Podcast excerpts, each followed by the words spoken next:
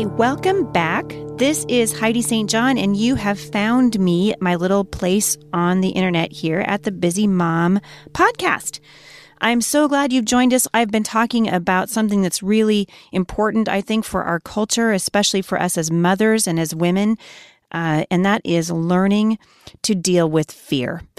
Uh, I started this series by talking about a picture that was on my phone of the headlines of the day. And one of the headlines was uh, the beheading of a Japanese journalist. Horrible. The second headline that I saw on my phone in the space of two hours was of the of uh, Whitney Houston's daughter being found unconscious in her bathtub. Bad, pretty much just bad news. That's my point. Very rarely do I get notifications on my phone of good news. It seems like bad news travels fast. I'm looking too with great interest at what's happening in the Middle East right now with the the rise of ISIS, this terrorist organization, these Islamic terrorists, these people who in the name of a religion are killing people left and right, men, women, children, does not matter and they're largely growing through fear. Fear is a powerful motivator. Fear is a very, fear is a driver. Fear will drive you. A lot of times, as women, fear drives us and we don't even realize that it's fear. I can't tell you how many homeschool moms I've met who homeschool their children out of fear. Or conversely, how many women I've talked to, how many mothers who haven't homeschooled because of fear, because they're afraid they can't do it. And I just want to encourage you today. I'm not trying to, to press you one way or the other. I have, you know, very strong opinions, as most of you know, about education. And I'll, uh, that's a whole other series, and we'll get to that. But boy, when we make decisions out of fear, then I would venture to say that God isn't in it. When we choose to homeschool our kids because we're afraid of what they're going to hear in the public school, that's not a good reason. I know that's not going to make me popular on the homeschool circuit, but that's not a good reason to homeschool your kids. You guys, whatever we do, we do it for the glory of God. We do it out of obedience. And conversely, if God's telling us to do something and we don't do it because of fear,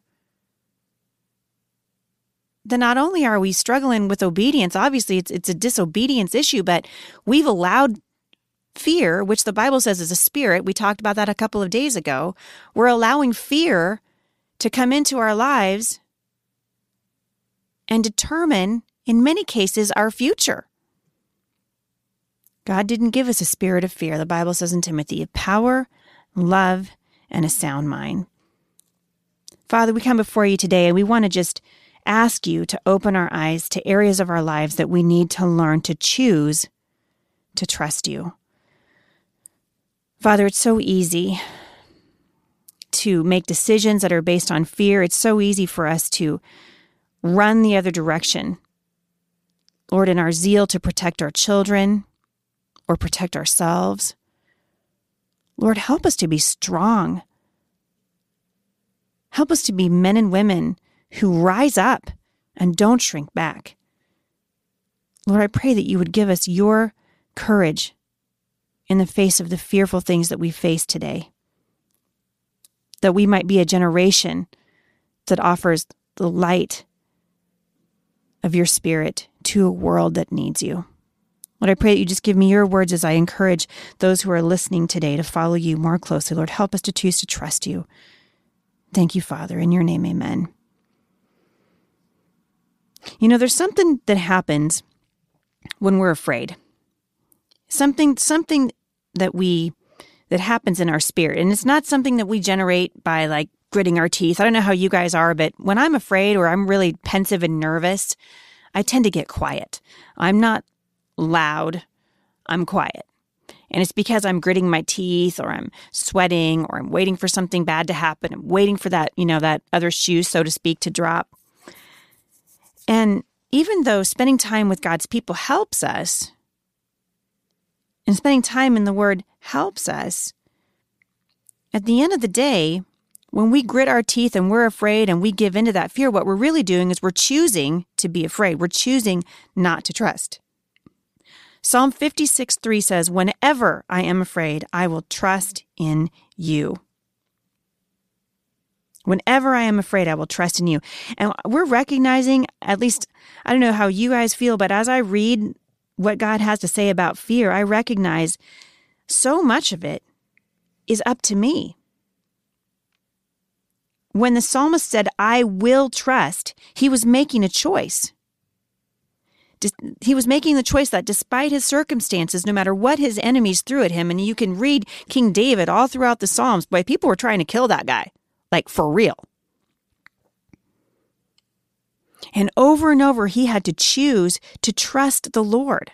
Despite his circumstances, despite what was going on around him, despite the people were talking about him, they were twisting his words, I don't know if that's happened to you, but it hurts when someone lies about you. It hurts when someone twists your words. I have had that happen to me in my in my ministry to women. I've had people twist my words and that hurts. It's painful. And the and your instinct to that, the guttural instinct, at least the, the one that I had, is to just want to close up and shut down shop and go away. Well, if they're gonna attack me, and I have no recourse and they're going to ruin my reputation, then I'm just going to go away. And you can almost hear the enemy going, Yeah, yeah, that's right. Quit. Give up. And even throughout the tears that I shed over that particular incident that's in the front of my mind right now, I can tell you I heard the Lord say, Don't give up. Trust me. You know, David stood before King Goliath and he didn't give up. He didn't give in to fear. Did you know that fear betrays a lack of trust in God? I'm always telling moms when I'm speaking, here's the thing, you guys, we either trust God or we don't. He's either faithful or he isn't, and we demonstrate our trust or our lack of trust for him in how we approach fearful situations. We can run and hide, or we can jump into the fray. And he goes, you know what? God asked me to do this. I jump into the fray every morning when I homeschool my kids. I'm telling you what, it is a fray and I'm jumping into it. Sometimes with both feet, sometimes with one. And every morning I have to go, Father, give me what you have for me today because I trust you. I trust you. In God, I have put my trust, said David. I will not fear. He is choosing to trust the Lord. I want to encourage you, even today as you're listening to this, think about the areas of your life that you have chosen to not trust God in. Maybe you're struggling with your children. Maybe you're struggling in a relationship. Maybe you've allowed yourself to be in a relationship that you knew didn't honor the Lord because you were afraid of what that might look like for you if you backed out of that relationship. The Apostle Paul said in Romans 8 if God is for us, who can be against us? Or as my husband's always saying, what's the worst thing that can happen? we're going to go home. We're going home to, to be with the Lord. If your enemies are oppressing you, if your adversaries are twisting your words, if your children are driving you crazy, whatever it is that is prompting fear in your life, give it over to the Lord. You can trust him. You know, I got to tell you, one of the things that, that has prompted fear in me, frankly, was getting this podcast up and off the ground with my husband. We were like, can we do it? Can we not do it? Are we going to be able to get sponsors for what we're doing? Are we not? Is this what God wants us to do? So often we just have to go, you know what, Lord, we just trust you. You've asked us to do this, and we're going to move ahead in faith and trust that we're walking closely with you. Often that choosing to trust means that we we try different doors. You know, I've always seen my life sort of like a, this big giant hallway. There's lots of doors and I have lots of options. We have options, don't we, in front of us every day. And I try one door and I try to open, it won't open, won't budge.